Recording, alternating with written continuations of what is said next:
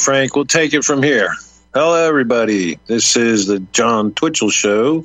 I'll be your host, Tom Dee. For today, it is uh, my anniversary, October 7th, 2023. And uh, as I've said before, Jon Twitchell will um, is taking a hiatus, and we will, you know, hopefully see him again soon. Hope he gets everything taken care of that he's got to. So um, he's a great host. Uh, this is Republic Broadcasting. If you're new to the show, uh, we are RBN, republicbroadcasting.org, and we are a listener driven entity where we depend on listeners' uh, support to keep the station on the air. So we'll get further into that as we go. Today, I have Roger Sayles. A lot of you probably know him. And unfortunately, it's only a one hour show. We're going to skip the two breaks in between the uh, first and second half hour so that we can give Roger time because what he has to say is deep is to to set, tell you the minimum that I can put on it. For forty some years, I've been looking for the answers that Roger had stored away in his uh, head, and somehow, some way, through all the travels of him and I traveling around the country, around the world, we never met before until I heard him on RBN uh, from a guest, another guest uh, show. So. Uh, he is going to kind of, I would like him to update us on on what's the most current status of the getting your national, your U.S. national status straightened out, and some of the new things that uh, I've heard him talking about on his show. Uh, Roger can be heard on the Radio Ranch uh, seven days a week. At, six, um, six, Tom, six. six. Give me a day. Give me a day off, would you? yeah, that's right. So, yeah, you got to have a day off. And I appreciate. You know what? I went back and listened to that recording from the other day where I finally found you on Radio Ranch, and um, and I, I, heard stuff. that you were uh, you're doing me a big favor by coming here. So I want to give you all the time you need to um, you know try to give a synopsis of what you do for anybody that might be a new listener and give us some updates on some of the things that you've been discussing on Radio Ranch during the week. Okay, well, ladies me, and gentlemen, me, this is Roger Sayles calling you from Ecuador. Yeah, we're in Ecuador, and uh, thank you, Tom. Um, for the audience, I don't know. You see what we don't know. I feel like Donald Rumsfeld. There are knowns and there are unknowns, and there are unknowns that are unknowns. Well, I, my unknown is I don't know how many people listen have been exposed to this information before. So, with that in mind, you almost don't know where to start. And it's very simple, uh, but yet the way it's been set up and executed is freaking incredibly complex. Okay. It's very tedious. And that's part of the reason our community, the Patriot legal community, yourself included, Tom, had so little success for so long a time is because what we do is wake up to this. We don't have any idea how malicious or diabolical these people are. And we don't know anything about law. And so we automatically dive into statutes and regulations, right? Oh, it says this here. And the problem is, is our enemies are much slicker than that, and they go in and, and hide things. They hide them by changing the labels on the concepts. Uh, they hide them by hiding other things and f- putting them in front of them to distract you. And they've gone to unbelievable lengths, really, to hide this. And uh, I, I, people had a grasp of it, but nobody had the thread you could drag and ha- have a thread where I can lead you, where you can touch something every way and get to the answer. Okay, and this isn't just me. I don't want to take credit. I'm not egoed out about this. Um, I quite frankly many times wonder why the hell I was chosen for this, but it's pretty obvious I was. I tried to give it away to people for years, and not only didn't they want it, they couldn't understand it. And I had the understanding, and here we are. I've been on the air trying to show people this for 12 and a half years in different places consistently. And uh, finally, I think with the events of the last couple of years, people are looking for answers and they can't find any answers because this is so well hidden. But this is the answer. Okay. And the simplicity of it for the audience that may not have been exposed to this, for the first 90 years of our country, from the Articles of the Confederation up until the end of the Civil War, we'll call it, um, there was only one political status. See, there was no federal status back all that first 90 years. In essence, if you really go back and think about it, Tom, the people that were born and raised in DC and or the territories, they were stateless. They didn't have any affiliation with any other country, and they had a very loose affiliation with our country because the only people that had a political status were in the states and they were state citizens. And because they were a citizen of the state, they were a citizen of the United States of America or a national citizen, right? That's where they're getting the term right there. Okay. So then we fought this war ostensibly to free the slaves. And if you want to go there today, I believe I can prove to you that this, you know, the U.S. was the only country in history that ever fought a war to end slavery. Did you know that, Tom? Uh, I think you, you told me about that. Yes. Well, yeah, think, I mean, historically, we're the only country in the history of the world that ever fought a war to end slavery. And that's because it wasn't fought to end slavery. It was fought to set up a slave system that no one would recognize where they could enslave everybody 60 years yeah, make later. slaves out of all of us. they didn't free the slaves, they made all that's of right. slaves and that's what's gone on now. After the uh, with the end of the uh, the war to enslave everybody, you know, one of my good students, Daryl, calls it the war to bring in the civil law. Now that's very accurate too. Okay, because when they established this secondary federal citizenship with the 13th and 14th Amendment, those people got man made civil rights. They didn't have God given rights like the state citizens did. Okay. So that led to a situation. And if you're not familiar with this, you're probably real young or you never did study very well or somehow you've just missed it. And that was a period in our history when a, a, a group of laws controlled called the Jim Crow laws. I'm, I'm assuming everybody has some element of familiarity with the Jim Crow laws. And that was when blacks went to one restroom, whites went to another, posted white, colored, you know, uh, uh, restaurants, uh, any facility had a white and a black element. Okay. Buses. And that was Jim Crow. The blacks were the new federal citizens, predominantly black, not totally, but vastly predominantly black former Negro slaves that were awarded this federal citizenship called a citizen of the United States. Now, remember, what we just talked about, the state citizen was a citizen of the United States of America.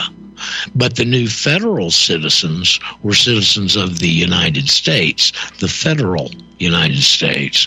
So there's the two clear cut political statuses. Whitey of Jim Crow was a state citizen, and the new federal citizen, predominantly black, was Jim Crow. That came from a song, Tom, uh, evidently a real, real popular song in the early 1800s, around 1820, 25, something like that, called Jumpin', Jumpin' Jim Crow. And that's where the label Jim Crow came from. Okay. And so we went along that route until March the 9th of 1933. And that's when the international bankers, having controlled the Federal Reserve for about 17 years at that point, bankrupted the country in the bond market. It didn't, come from the stock market crash in 29. This was a bankruptcy in the bond market. Okay.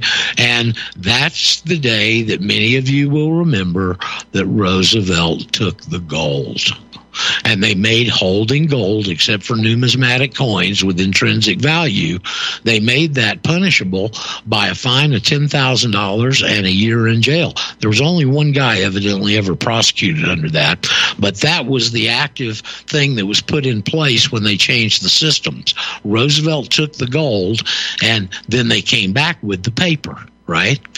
So if you go to Black's Law Dictionary and go look under Bank Holiday of 1933, it's in Black's Law Dictionary. And it'll tell you that the banks closed and reopened after five days under regulations from the Secretary of the Treasury. That's what it says in blacks. Well, here's the here's the rub in this. This is what they didn't say in blacks. There never was a Secretary of Treasury before March the 9th of 33, and there weren't any regulations because there weren't any agencies. We were free people. We used gold. And then when they made the change, it came back and we used paper. That is the change of the system. When they did that, they put all of the population into this secondary citizen of the United States federal citizenship as a surety for the bankruptcy. Now, hiding underneath that citizen of the United States and this federal citizenship is the feudal system, unbeknownst to virtually everybody. Okay.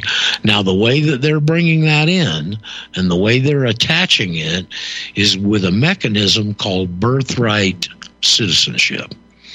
Now, some of you may have heard that. That's the bureaucratic term for it. That's what they call it birthright citizenship. Now, the illustration that I'm going to use, especially for you Texas and along the border folks, you'll recognize this real quick. Tom, you've heard the term anchor baby? Oh, absolutely. There's a whole okay. bunch of them down here. well, that's what that's what this is. Okay. Yep. Mom and dad are Mexicans. Mom gets across the Rio Grande, has the child. The child's now a citizen of the United States, and the parents are Mexican nationals. How does that happen? That happens because of this birthright citizenship. Now, where this is going is there's two ways to transfer your hereditament when you're born. You either get it through blood, and the legal term for that is just J-U-S, means law, just sanguinis. Sanguine, uh, sangui is blood in Spanish. So this is the law of the blood. This is when your parents, you know, today, you got some listeners right here whose maybe their great grandparents are Greek, Italian, Spanish, Polish. Those are the ones I can think of right off my, the top of my head. They can actually go back and get passports from those countries. You know that, Tom? Yep. When they prove that bloodline, they can go all the way back generationally, several generations, and go back and secure a passport and that nationality because of this way of transferring a regiment. The other way, and the only other way is where you're born. And that's called jus, J U S again, jus tierra. T I E R R A, tierra being land in Spanish.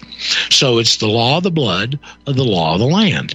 And what that means is that just like our illustration, when Mexican mom has the baby in the U.S., it's now a citizen of the United States. Now, because of that, they can bring the whole extended family in. Right. And you know what? That's not available in any other country. If you're born and you're you're not born of re- citizens of the country, you don't get citizenship. They send you on home. Well, you know, it's funny as this, as this migration thing got cooking. Uh, it's about ten years ago, I guess, in Germany, up in one of the uh, uh, province county. I can't remember what they call them in Germany, but one of them, the migrant had committed a crime, and the article I saw was from the prosecutor of that county, who said he was going to prosecute the migrant under the grounds that Germany does not have birthright right citizenship, and he was not a citizen, so they could deport him. So Germany doesn't have it either. Now, the important part for the audience to know in discussing this and defining it a bit is there's only one system in the entire history of the planet where this birth uh, uh, assigning a political status of where you were born, there's only one system where it ever existed. And it existed for a thousand years in that system. And that system is the feudal system. And so, with birthright citizenship, when you're born in the United States, you're born into the feudal system. And the reason for that is because in 33, when they put everyone into that condition as a whole at one time, in the feudal system, there's a contract that is a silent contract and it runs generationally. And it comes from when someone volunteered into a condition of servitude, a serf, the object of the manor's property rights. When you voluntarily went into that condition, you went through an oath. And you can go look this up, and I encourage you to do so. Okay? It's called the Oath of Fealty. F E A L T Y. And you can find one in Monty Python's Holy Grail. You can read about it on the internet. It was it, this is an ancient oath, okay? And you'd go into the Lord of the Manor and you kneel in front of him on both knees. That's very important because otherwise you only kneel on one knee. In this situation, you kneeled on both knees and you put your hand above your head like you were praying, and the Lord of the manor would put his hands over your hands. The serfs of the manor were witnessing this. This is a contract, it's an oral contract called a parole contract, okay? And so you volunteered and pledged your body and your worldly goods to the Lord of the manor.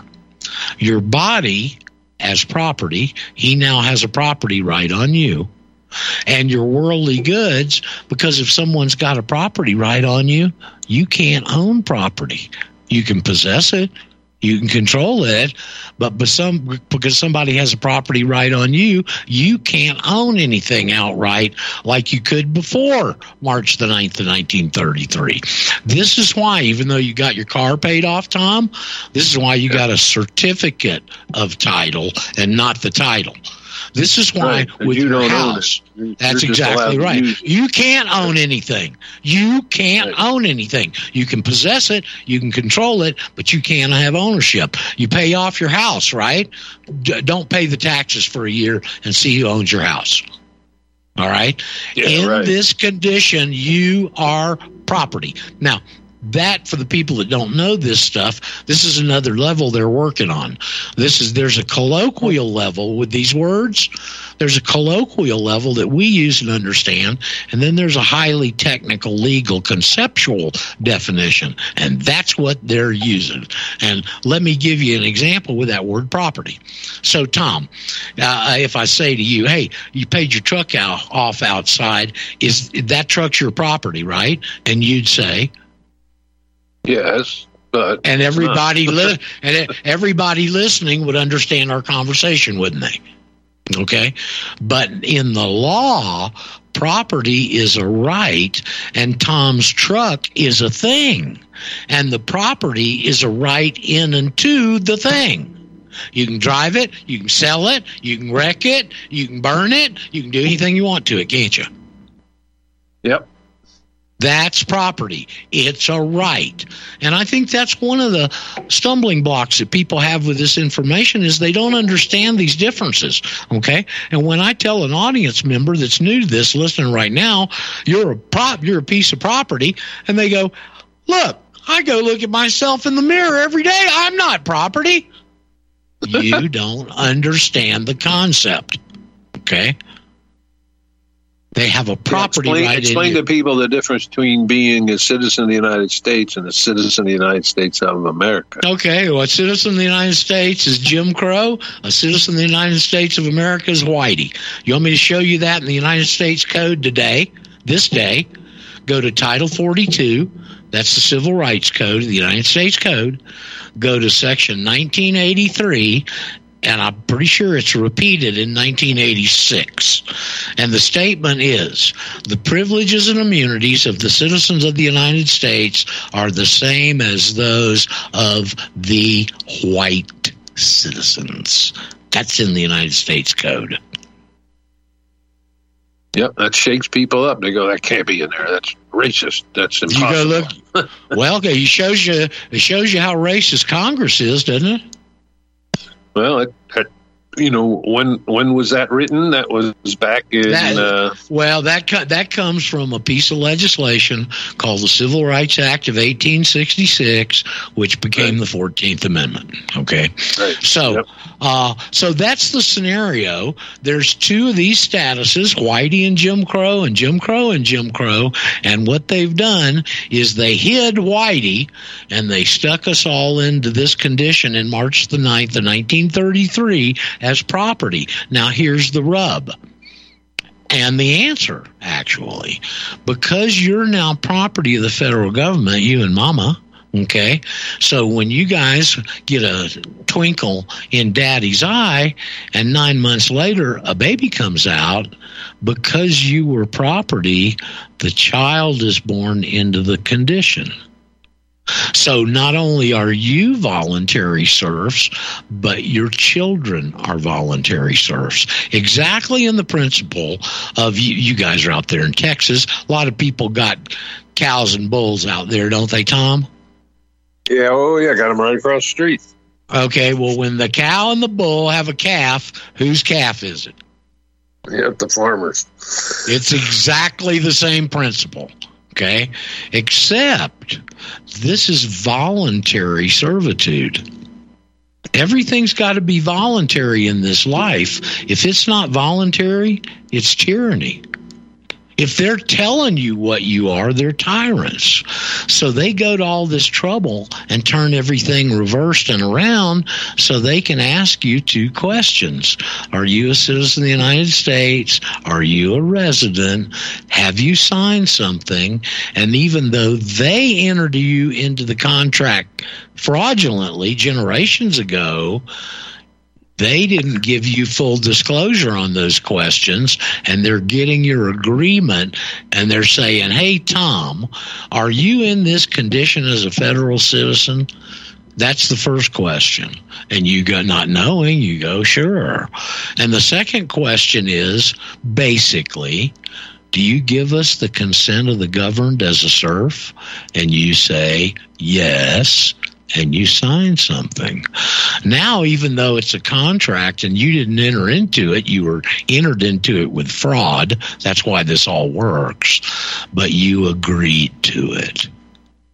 Yeah, they're that's, that's the where the rubber meets the road. Now, Tom, this is some stuff I've stumbled on lately. Okay. I think I can prove to you right here in the audience that the Civil War was fought to get these two amendments in the Constitution so they could enslave the world with it 100 years later. Remember, they enslaved us, and now as property, they can collateralize our future income, and that's the basis of the U.S. dollar.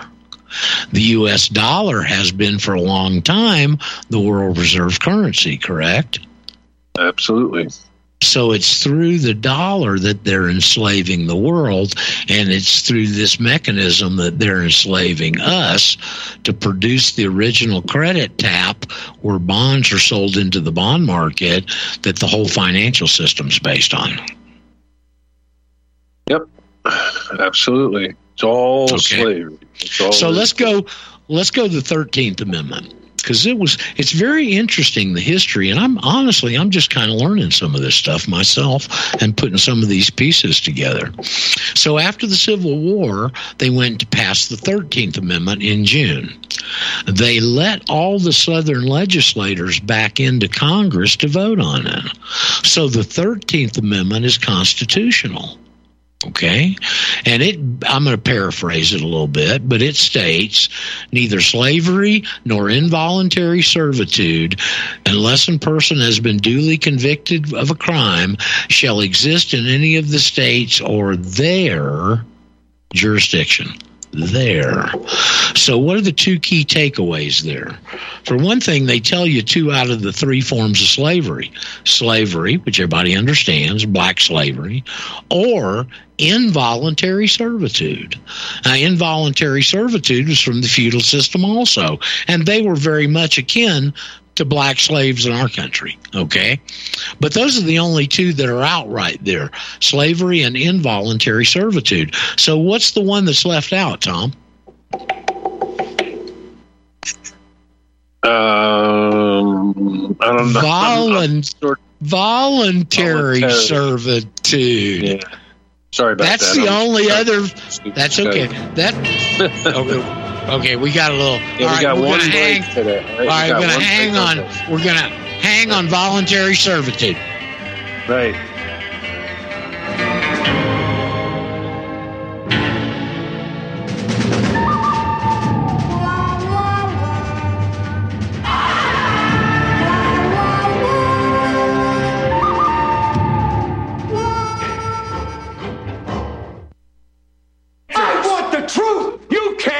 The truth. You're listening to Republic Broadcasting Network. Real news, real talk, real people. Because you can handle the truth.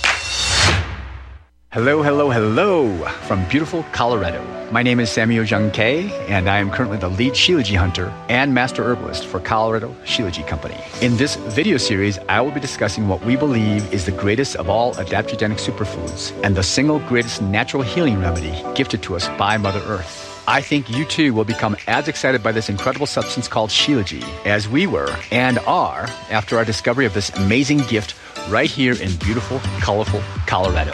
You may already know Shilajit by other names Shilajit, Momio, Momi, Mami, Mineral Pitch, Asphaltum, and others. Shilajit literally translates to destroyer of weakness and conqueror of mountains. Shilajit has been in use for thousands of years and is considered as the highest valued cure-all of any earthly substance. Look for the gold mountain and medical symbol logo in banners on republicbroadcasting.org to watch the full video and see more information. Use code GORBN when ordering. That's G O R B N. Do you or someone you know suffer from chest pain, blood pressure, cholesterol, or irregular heartbeat? Are you looking for a more natural solution to overcome these health challenges? You hear the ads all the time. If this stuff's so good, why doesn't my doctor prescribe it? That's easy. Doctors are not trained in natural medicine. Extendivite Heart Tonic does want you to be as healthy as you can be, and it really works. Take Extendivite for six months, and your doctor will say, I don't know what you're doing, but don't stop. It's working for you. Get the dependability of Extendivite. Just see how you feel in six months. A two month supply of either capsules or liquid is only $69.95 plus shipping and handling. Call 1 877 928 8822. That's 1 877 928 8822 or visit heartdrop.com. Extend your life with Extendovite. What would you say if I told you we have a new tool that will increase production and lower maintenance costs for your meat processing company? And it would pay for itself in just six weeks. When pigs fly! The new Eaze Off Model Easy 4 replaces old spring style carcass droppers and is faster, safer, and more reliable. The Eaze Off lowers or lifts 1,000 pounds to or from your rail automatically using our remote control. Sounds expensive. Can I afford it? Can you afford not to try the Eaze Off? It installs fast with just three bolts in place of your current dropper. The effortless operation will reduce fatigue and injuries, speed up your line, eliminate downtime, and increase profit. How can I order my eaze off? Go to eazeoff.com, E A Z E O F F.com, and hurry because we are offering $200 off on the new Easy 4 for a limited time. Eazeoff.com. We make pigs fly. Cows too. Eaze Off LLC, Summersville, Missouri. 417 932 6419.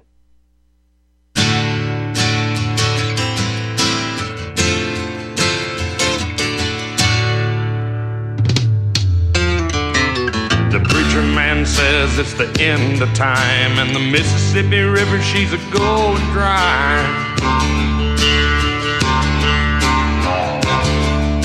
The interest is up, and the stock market. We have limited time with Roger because he's got a lot to put out. He's going to pick up where we left off with voluntary well, servitude uh, versus uh, involuntary. Well, folks, I mean, listen, you, you can talk about, we can talk about this for 12, 14 hours straight Okay. Uh, It can be very complex. They've invoked a lot of things that they've hidden from us. They don't teach in our law schools anymore. The only reason I know is my law teacher used to study the old law and he didn't do it in law school. Okay. So that, that's the reason we're here today, in all honesty. All right. All I did was pick up their foundation from taxes and take it to jurisdiction and we found the answer. All right. So there's voluntary servitude it is excluded in the 13th Amendment. Now, there's a concept called legal by omission. And that means if it's not outright stated to be illegal, then it's legal, isn't it? Yes. Now, on this voluntary servitude thing, keep in mind there is a part of the Constitution that says they cannot impair the ability to contract. Okay. And a voluntary servitude, like a bond servant, etc., is a form of contract. You're contracting with whoever owns your body from that point forward for whatever the duration and terms and conditions are. Okay. But that is left out. Voluntary servitude. That's the only other form of slavery that's out there besides the two that are stated. But the important part of that is not necessarily that, although that's important. The important part of it is that little word at the end, there. Because that's the states their jurisdiction. That's why they let the Southern legislators back to vote on it to set up the 14th Amendment, okay?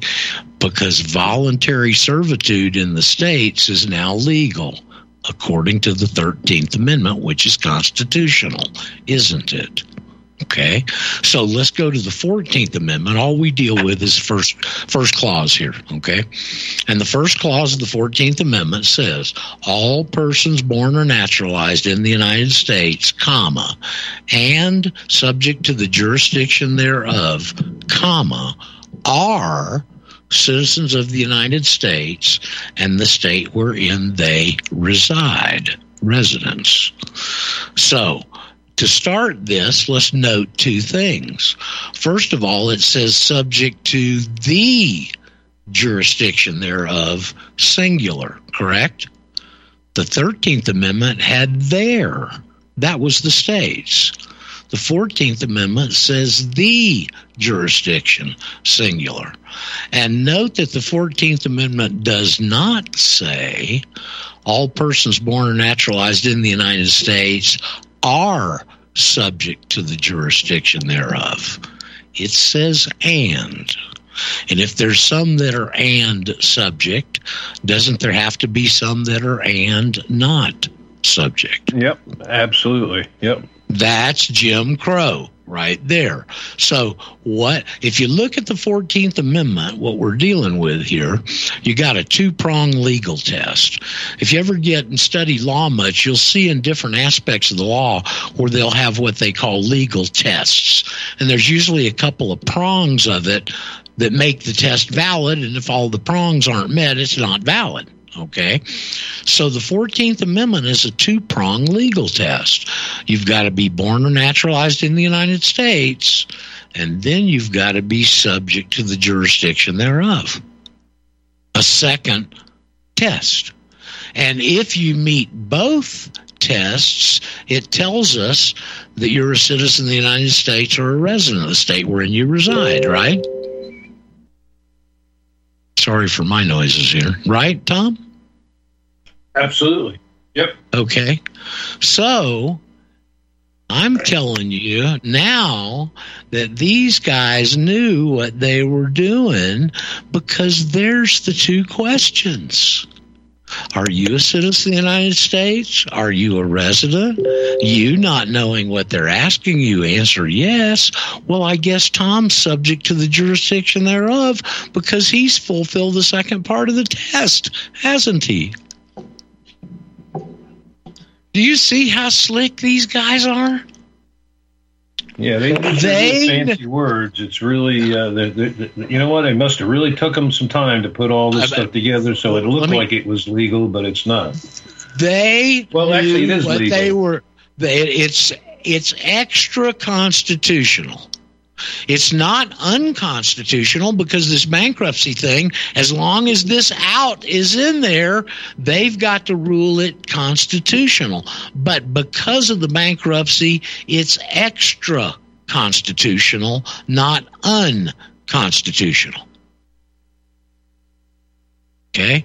These guys started that war 150 plus years ago that killed over 600,000 brothers versus brother Americans so they could get these two amendments in the Constitution to enslave the world with it 80 years later. Yeah, I just I want to let everybody know that um, there may be some people here, which I'm hoping that we have some new people that go like, what the hell is he talking about? Um, yep. I I have a full six hours of interview with our guest Roger Sayles available.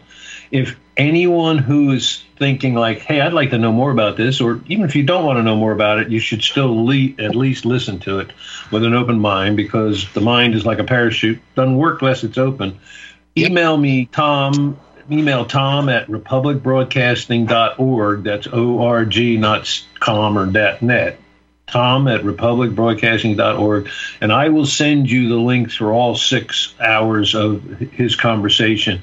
And then when you listen to that, it'll all come in crystal clear uh, for that. So, um, I just want to let everybody know that that you, you don't have to try to figure this out on your own because it is complicated. Took me 40 years to find it. Um, so please write that down, and then I'm going to let Roger carry on. Well, really, it is complex, but a lot of the complexity is because you've been enslaved in your own mind. And having to undo that where you can see what's gone on and understand it is the struggle. What they've done is quite simple. They they had one status, they fought a war, they established a second status that wasn't equal to the first status, and 60 years later, they put us all into it without our knowledge. And because of the nature of the condition, every child that's been born since March the 9th of 33 was born to a condition of voluntary servitude as a surety for this fraudulent bankruptcy. And then to get your agreement throughout your life, they ask you those two questions. Are you a citizen of the United States? Are you a resident? You not knowing what you think, oh yeah, I, my heart bleeds red, white, and blue. Oh, are you a resident? Sure, I live right over there. Well, that ain't what they're asking you. That's what you think they're asking you. Here's the two questions. Are you a citizen of the United States?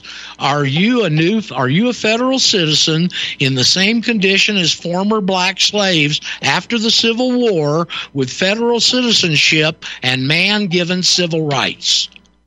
And you not knowing that's the question, answer yes. The resident question is really simply is what set of laws do you live under? Okay.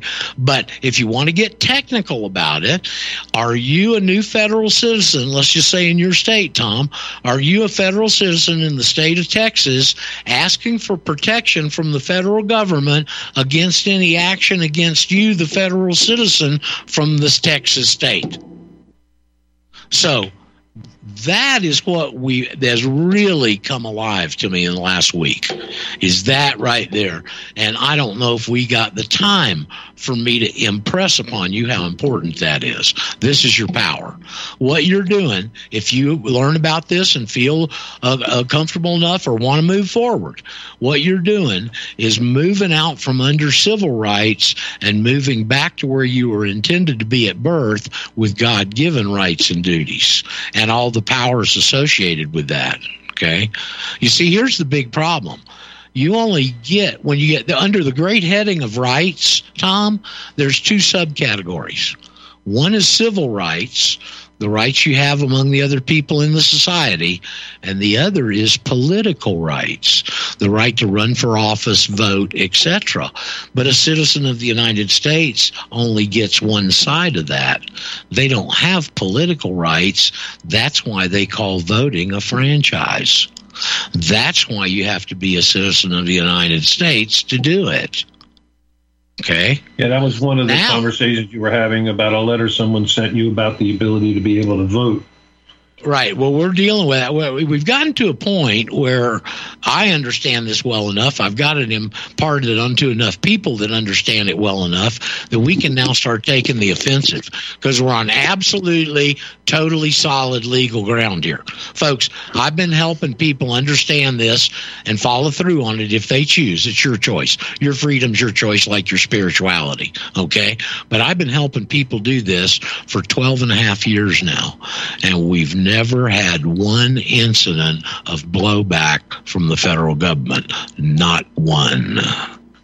Nope, it's been. Um, I think it's been over. Uh, I think almost a year now that I filed my uh, rescission, and I had uh, people telling me, "Oh, you can't give up your U.S. citizenship; they'll kick you out of the country." No, well, you not only had here. people telling you that, you had attorneys telling you that. Yeah, well, I mean, I don't want to bring other people into it by name, so, but yeah, that's I, correct. I, but it's an attorney that has been trained. yeah, it's an attorney that's been trained by the bar. That's the only way I can explain it. Hold on. You know, so. Oh, Walt, Walt, let me give you a call back. I'm on a radio show. Call you back. Okay. Yeah, you know the way I like the, the way I try to tell people about how this all works is uh, just presume there's there's 51 countries on this landmass. 50 states and the federal government is their own country.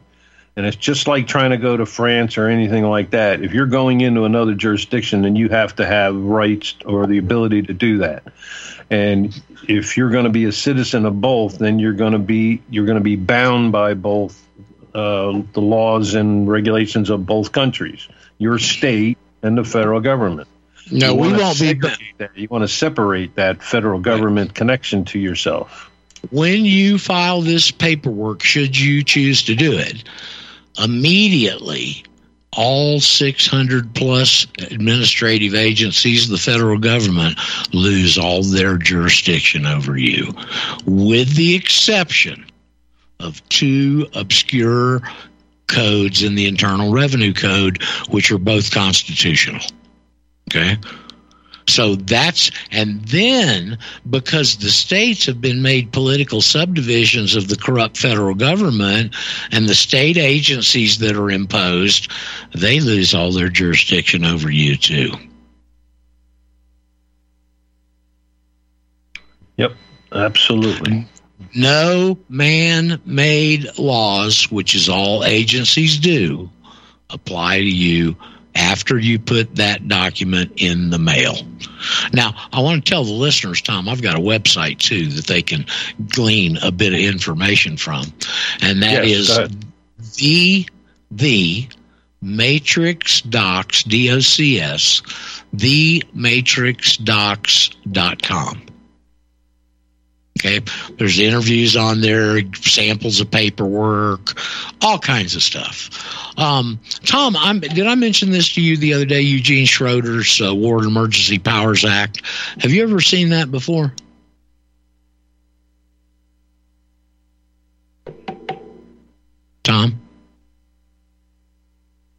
Oh, sorry. I had the uh, yeah, I had the mute button on um, I got a little bit of a cough. Um, no. I, I I think I remember hearing about it, but I didn't get to follow up because well, I've been so busy. Well, it was a, a, a, project that was released back in 1994. I remember when we saw it years ago. And then I'd forgotten about it for a lot of years. It came up on the show one day. We're about to have Eugene Schroeder on the show here uh, in the near future. Um, he and a research team of eight other people produced a book and a video called War and Emergency Powers. You can access it on my website uh, Paul, our webmaster's got a new little section at the bottom right for new students, and a copy of the video with the cleaned up audio is there. Or you can go to rumble.com and put in War and Emergency Powers or Trading with the Enemy Act. I'm not sure which, but it'll pop up. And what they did is all of the detailed research around this bankruptcy. Okay. And they show you what happened. You remember a couple of months ago? with all these lawsuits they're filing, uh, charging Trump with. And Trump, in one of his statements, said they're trying to charge me with some 1970, 1917 Espionage Act legislation. Did you hear him say that? Uh, I believe so, yes. That's what this is. That's the origin of the bankruptcy and everything else. What happened is in 1917, right before World War One, they passed this legislation, Emergency Powers overrides everything, right? War and Emergency Powers Act, and they designated Germans as the enemy in 1917. In 1933, they took that exact legislation, brought it forward, took the word German out, and put, Put citizens Japanese of, in there. No, Oh. citizens of the citizens of the United States. Oh, I didn't know they jumped it that far. I thought they did Oh, yeah. it in stages. No, no, they went. Okay. The bankruptcy, the ad, the, the stock market had crashed, economy was bad. They pull off this fraudulent bankruptcy, and then what was it? The The Great Depression was a was a deflationary depression. There wasn't enough currency circulating. Here are these guys that have got the keys to the castle with this paper money. They wanted you suffering for ten years so that you'd get acclimated into this system and to their authority. Yeah, it's all you know. It's um, it's almost like somebody sat down a few hundred years ago and planned this all out because they're Well- just following it like a movie script. Well, you know, Tom is very interesting. Somebody, uh, uh, one of our listeners, found on BitChute a audio book on this very thing, voluntary servitude. You know when it was published? Take a wild ass guess. Uh, probably prior to 1933, maybe. How about how about 1577? Oh, jeez. yeah. Then they have been planning. I know, like the Chinese do that. They don't think about a generation or two. They're thinking tens of gen, tens of generations Well, away. They're well, that's planning. That. Somebody came up with that idea, and these people seized on it and perfected it and cooked up this scheme, and that's why they fought the Civil War to get the amendments in that were going to allow it to be possible. Then they got a hold of the Federal Reserve, getting control of the money and the government from the back door, and then they pulled the bankruptcy and switched the systems. Now, the good news for the audience this is voluntary servitude. They tricked you into agreement. All you have to do is volunteer out, and they cannot say no. Let me repeat that. They cannot say no except if they want to be open tyrants. That's their only option. What this does in the great game of check, uh, chess is this document and this knowledge and understanding puts them in checkmate. They either recognize it, they built the whole system around it, they went to great lengths to hide it, but somebody found it. Now, you either recognize it or be an open tyrant. Your choice, Mr. International Banker. Yeah, and they're heading in that direction. That's why you need the protection of your sheriff. You know, did you did you ever see the uh, book? It was uh, actually a big two part book. It's called Anderson's on Sheriffs. It was the rights, duties, Yeah. and responsibilities of the local Yeah. sheriff. Yeah, I have a I have a copy of that, and it's a fantastic Um, read. He, he's also a great author, legal author. He also wrote Anderson on the UCC, which is one of the best overlays on the Uniform Commercial Code that we've produced. So, uh, yeah, we've got a con- we got some constitutional sheriffs. We got one up in Michigan that is, uh, I think, aware of this stuff. I've come across connections to two sheriffs in the last week, and hoping we can get this information to both of them, and they'll respond. But we're growing, folks. Um, see, up until now, people haven't. Uh, first of all, this is confusing, and as I said, the reason it's confusing is because they've confused you in your mind, and they've done that by assigning opposite definitions to these keywords. And so, when they ask you, "Are you a citizen of the United States?" they've programmed into your subconscious that you are. Therefore, you answer yes. Okay. So that's what's going on, and that's the first step that you got to do. Really, is if you go back to James one eight in the New Testament, it says a double-minded man is uncertain in all of his ways. It doesn't say he's uncertain in some of his ways. It doesn't say he's uncertain in part of his ways. It says he's uncertain in all of his ways. So, what is being double minded? That's taking a word like citizen of the United States and taking that definition and implanting it into your subconscious. It's a 180 degree opposite definition, always. And now your subconscious and your conscious are not working together. Your consciousness is about 10% of your day. Your subconscious is 90%. And those two are not working together when this trick is employed and it makes you double minded. So it's an easy thing now that we know how they've done it. You've just got to go through your mind and find every one of these key words where they've got an opposite definition implanted in your subconscious, switch it to the right definition, now your conscious and your subconscious are working in tandem. And as Bruce, Dr. Bruce Lipton said on Joyce Riley's show years and years ago, talking about this subconscious thing, he said, when the subconscious and the conscious mind are working together, it is empowering. And that's what happens as you get along this trail. You become re empowered with the rights and duties you were supposed to have been given at birth by God that were stolen from you in this little trick. The big picture here, Tom, the big, big, big picture Esau Edom stolen his birthright back. Yep. Well, I um I just like to tell everybody out there listening, uh, for new and uh, not so new users, uh, users, still in my computer mode, um, listeners that I had Frank cut out the uh, two of the uh, commercials on this interview with Roger because it's important that he be able to keep continuity in the voluminous amount of information he has to get out to you. Uh, please help support RBN to keep it on the air so that I can bring Roger back on and we can have all the other uh, great guests and programs that we have.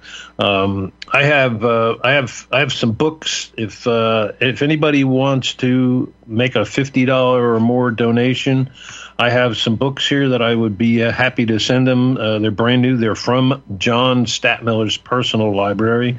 One of them is America's number one banned book, Final Judgment by Michael Collins Piper. I'm sure a lot of people know that. Uh, and I have Cloning of the American Mind, Eradicating Morality Through Education, B.K. Eakman. Two of these are great books. Uh, the phone number uh, is 800 724 2719. And when you get the auto attendant, you get the lovely voice, please press button three. We really need you to donate to keep this programs on the air and getting Roger back here more often um, so that uh, you can learn a lot more. And if you are interested in the previous six hour interview with Roger, please email me, tom at republicbroadcasting.org, and I will send you the links for all six hours, and you will get a really, really great understanding of what Roger's been trying to compress into an hour.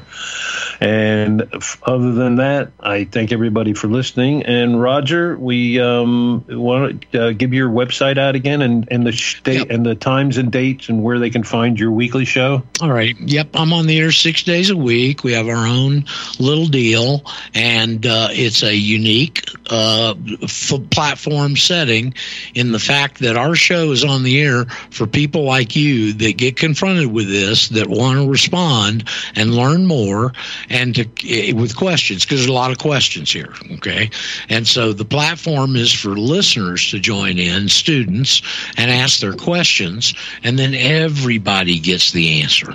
So I'm on six days a week, Monday through Saturday, and you can find directions and instructions on the Matrix docs.com. The Matrix docs.com. And feel free to come join us on the program. It's 11 to 1, by the way, Eastern, uh, six days a week. Now, I still I still get those time zones mixed up. You know, I've been in Texas yeah. for four oh, years. oh Lord, me too, Tom. All right, well, I think the end of the show is Are here, and I think so. I hear the music, and uh, Frank, is that uh, there's no more no more after this break, right? This is the end of the show. Okay, okay thanks, good. Frank. Thanks, Yep. Tom. Thank you, everybody. Thanks, Yep. audience. Thank you, Frank, and thank you, Roger, for joining us. And we'll get you back on again. Again, if you want to hear the all six hours, email tom at republicbroadcasting.org. And please help us donate to our, our organization here to keep this on the air. Thank you very much. Have a great weekend, everybody. Ciao, ciao.